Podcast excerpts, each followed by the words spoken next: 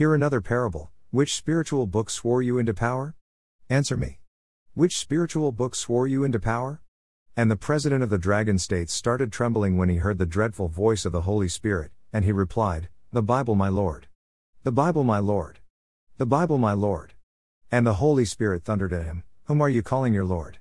Are you ruling over your nation by the authority of the Word of God contained in the Holy Bible or by the authority of the words of men contained in your satanic constitution?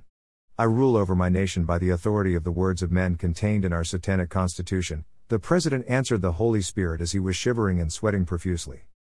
Thus says the Lord in this parable I want to use the president of the Dragon States as a malfunctioning powerhouse to emit dangerous signals to all the evil world leaders whose constitutions pronounce same sex marriage as legal in their lands, and which also gave rights to Satanists, homosexuals, idolaters, harlots, pornographers, etc., to live with impunity, exemption from punishment, in the human world.